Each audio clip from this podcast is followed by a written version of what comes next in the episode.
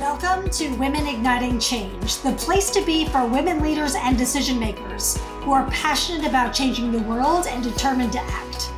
I'm your host, Robbin Jorgensen, former corporate executive, global speaker, and founder and CEO of Women Igniting Change. Let's dive in.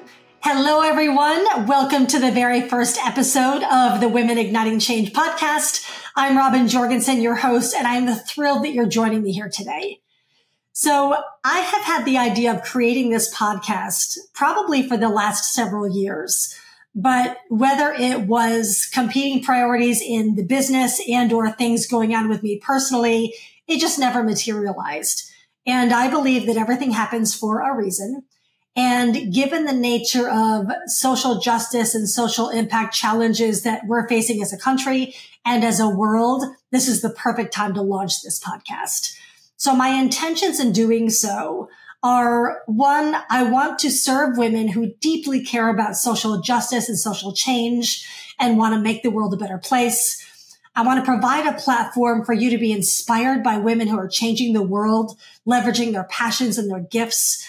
I want to share tips and trainings on how you can affect change in your own community and your own lives and also speaking with decision makers inside organizations who have made the connection between business results, women's leadership, and social change. So those are some of my intentions behind creating the show. And I also want to share with you some of my, my core beliefs that I have as a person and that we embody as an organization because they're going to infuse everything that we do here on the podcast.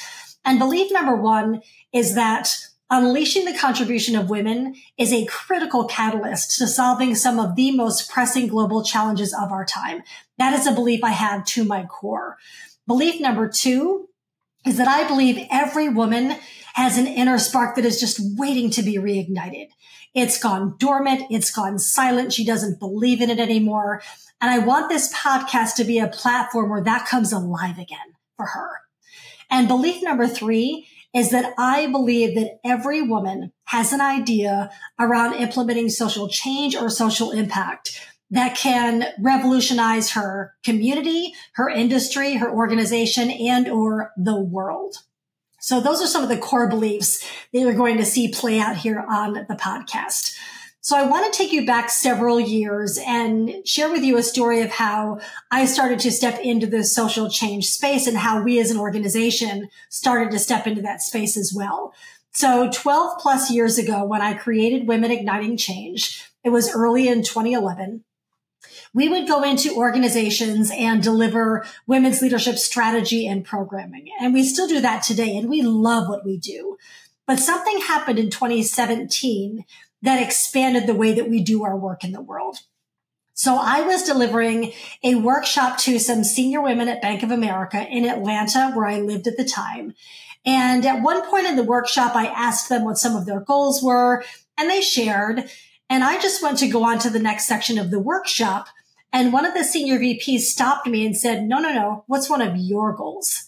Now, no one had ever asked me that before in the six years of the business to date and hundreds of workshops.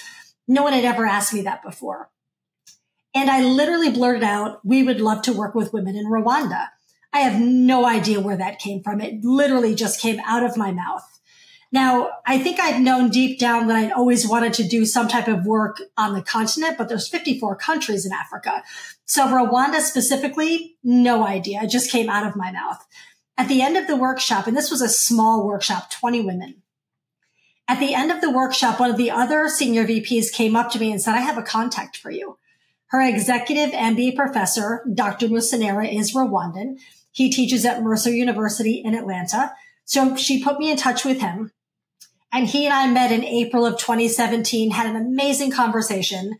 And he shared with me that once a year, he brings a group of students over called Mercer on Mission. And they work with this amazing group of women called the Vega Agahozo.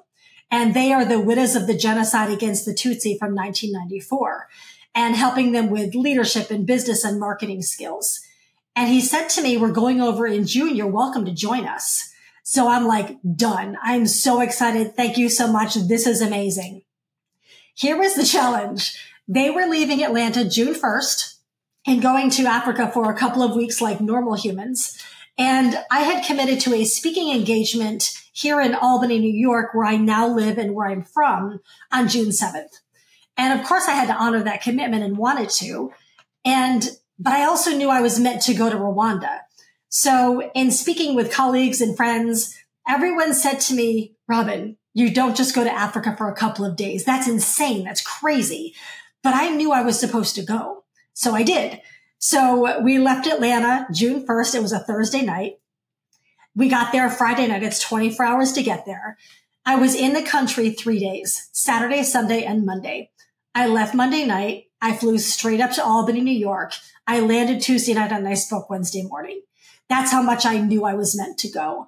And I share that story with you because we all have those moments in our lives where we have to make a decision that doesn't always make sense to the outside world and might seem a little nuts, but inside you know it's something that you are meant to do. And through this podcast, I want to invite you to pay attention to those whispers a little bit more, especially around social justice and social change ideas and ways that you want to affect change. I want you to start paying attention to those whispers and take action when you hear them and when they show up. So after that initial trip in 2017, we went back in under our own brand, Women Igniting Change, still working with Avega Agahozo. These women are the most extraordinary humans I have ever had the privilege and honor to know and to work with. I just adore these women. So still working with Avega Agahozo. And then we started to expand and working with the Gender Monitoring Office, the, the Ministry of Gender, the Akilah Institute, which is the only all women's college in Rwanda, and just started expanding our footprint in the country.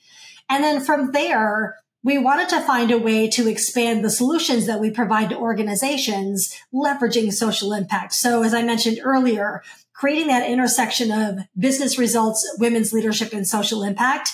And that's been a joy to see that evolve and continue to grow as well. So part two to the Rwanda story, fast forward a couple of years, it was now like 2019. I was literally standing in my bathroom, putting on mascara, and I hear another voice in my head that says, you need to build an economic empowerment center for women in Rwanda. And I literally started to cry. And I'm like, okay, I have no idea how the heck we're going to do this, but let's go. And so subsequent trips from there, we started conducting listening tours to really understand what the needs were on the ground. So we met with women in Kigali, which is the capital city of Rwanda. We met with women in the rural areas to understand what their needs were, continued to meet with government officials and entities to really get what we call a voice of the system to understand what those needs were and how a center like this could help address those challenges. So we had put together a five year action plan, our strategy, budgeting, rendering of the center, all of the things. And I was in the country February 28th of 2020, signing the MOU with the Ministry of Gender to build this center and the world closed. And I hadn't been back to Rwanda in three years during the pandemic. I just went back in July last month. Um, and you know, the world changed for all of us in those three years. And the way in which that we wanted to serve the women initially through that economic empowerment center, I wanted to go back in July when I was just there a few weeks ago to understand what's changed, what's the same, what has shifted in the midst of the global pandemic and, and what does it look like now and how did that vision change? Not only for them, but also for me. So in the midst of the global pandemic, I became a grandmother. I have two beautiful, amazing grandchildren who are the absolute joy and light of my life. And they're a priority for me. Now, still serving women in the developing world, that's also a priority, but it's going to look a little bit different than the vision I had three years ago. And I share that story with you because I want you to know that any social impact idea that you have, give it permission and breathing room to grow, evolve, and change as you do. Because if you have a commitment to affecting change in some capacity, that doesn't end. But the way in which you go about doing that probably does. And that's okay. So it doesn't have to look just one way. So that's how we started to expand our social impact journey and footprint.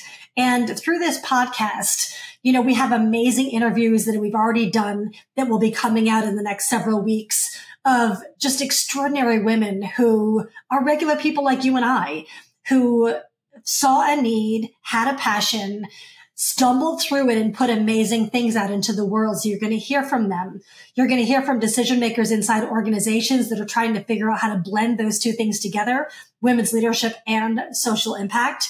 And you're going to be getting a lot of trainings from me and from other members of my team around how do you put your own social impact out into the world. So I'm really thrilled that you're joining us on this journey. I cannot wait to get started and we will see you back here for episode number two very shortly. Take care, everybody. Thank you so much for listening to Women Igniting Change. I know creating change matters to you. If you enjoy what we talk about on the show, please take one action today and share it with someone who could benefit from listening. Until next time, keep standing up and speaking out for what matters.